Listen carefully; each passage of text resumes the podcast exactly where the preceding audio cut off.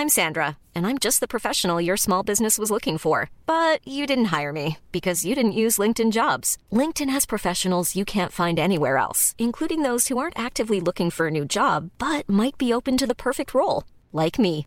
In a given month, over seventy percent of LinkedIn users don't visit other leading job sites. So if you're not looking on LinkedIn, you'll miss out on great candidates, like Sandra. Start hiring professionals like a professional. Post your free job on linkedin dot com slash people today. Eu sou Mário Persona e essas são as respostas que eu dei aos que me perguntaram sobre a Bíblia. Você escreveu perguntando se Mateus capítulo vinte e quatro, Marcos capítulo treze, Lucas capítulo vinte e um já teriam acontecido. Alguns cristãos acreditam que esses capítulos seriam proféticos apenas até a destruição de Jerusalém que ocorreu no ano setenta. Eles alegam, por exemplo, que os judeus já foram espalhados pelas nações quando leem Lucas vinte e um, vinte e quatro, e que Marcos treze, nove também já teria se cumprido no livro de Atos, nos discípulos que foram açoitados nas sinagogas, etcétera. O apóstolo Paulo exortou Timóteo, em dois Timóteo dois, quinze, a dividir corretamente a palavra, a palavra da verdade. Como seria dividir corretamente ou manejar corretamente, conforme dizem outras traduções? Essas passagens, né, de Mateus vinte e quatro, de Marcos treze, de Lucas vinte e um. Como seria dividir corretamente? Vamos ver.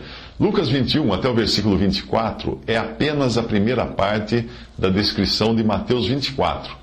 Só que Lucas dá mais detalhes. Em alguns aspectos, o cerco de Jerusalém, no ano setenta, é semelhante, em alguns aspectos, ao cerco que irá acontecer no futuro.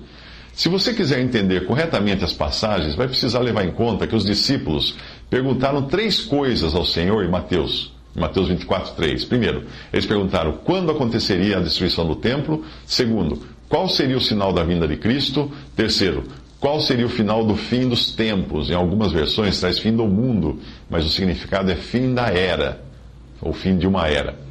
Mateus vinte e quatro e Marcos treze tratam das respostas às perguntas dois e três, a segunda e terceira pergunta. Lucas é o único que inclui a resposta à pergunta um, a primeira pergunta.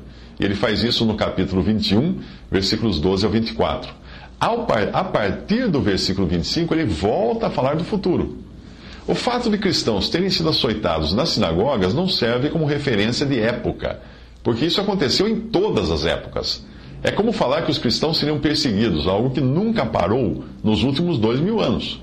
Mas existem coisas que são impossíveis de você conciliar com a história que, que já aconteceu. Por exemplo, Mateus vinte e quatro, vinte e um. Porque haverá então uma tribulação tão grande como nunca houve desde o princípio do mundo até agora, nem jamais haverá.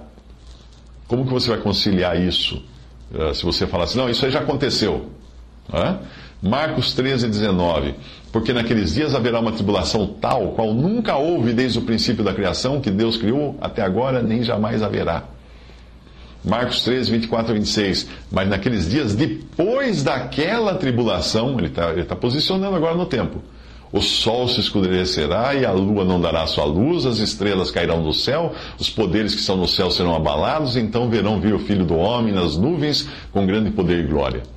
E Lucas vinte e um, vinte e cinco a dezoito diz, e haverá sinais no sol, na lua, nas estrelas, e sobre a terra haverá angústia das nações, em perplexidade pelo bramido do mar e das ondas. Os homens desfalecerão de terror e pela expectação das coisas que sobrevirão ao mundo, porquanto os poderes do céu serão abalados. Então verão vir o Filho do Homem em uma nuvem, com poder e grande glória.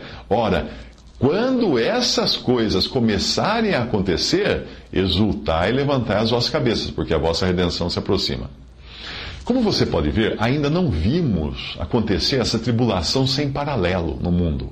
Não vimos ainda. Algo mais terrível do que o dilúvio, do que as duas guerras mundiais. Não vimos, não existe, não, não tem isso na história. Nós também não vimos ainda o sol se escurecer e a lua não dar sua luz. Nós não vimos ainda as estrelas caindo, os poderes do céu sendo abalados. Nós também não vimos os homens desfalecendo de terror. Portanto, tudo isso ainda é futuro. É preciso saber dividir bem a palavra da verdade. Procura apresentar-te a Deus aprovado como obreiro que não tem de que se envergonhar, que maneja bem a palavra da verdade. Como diz dois Timóteo dois, versículo quinze.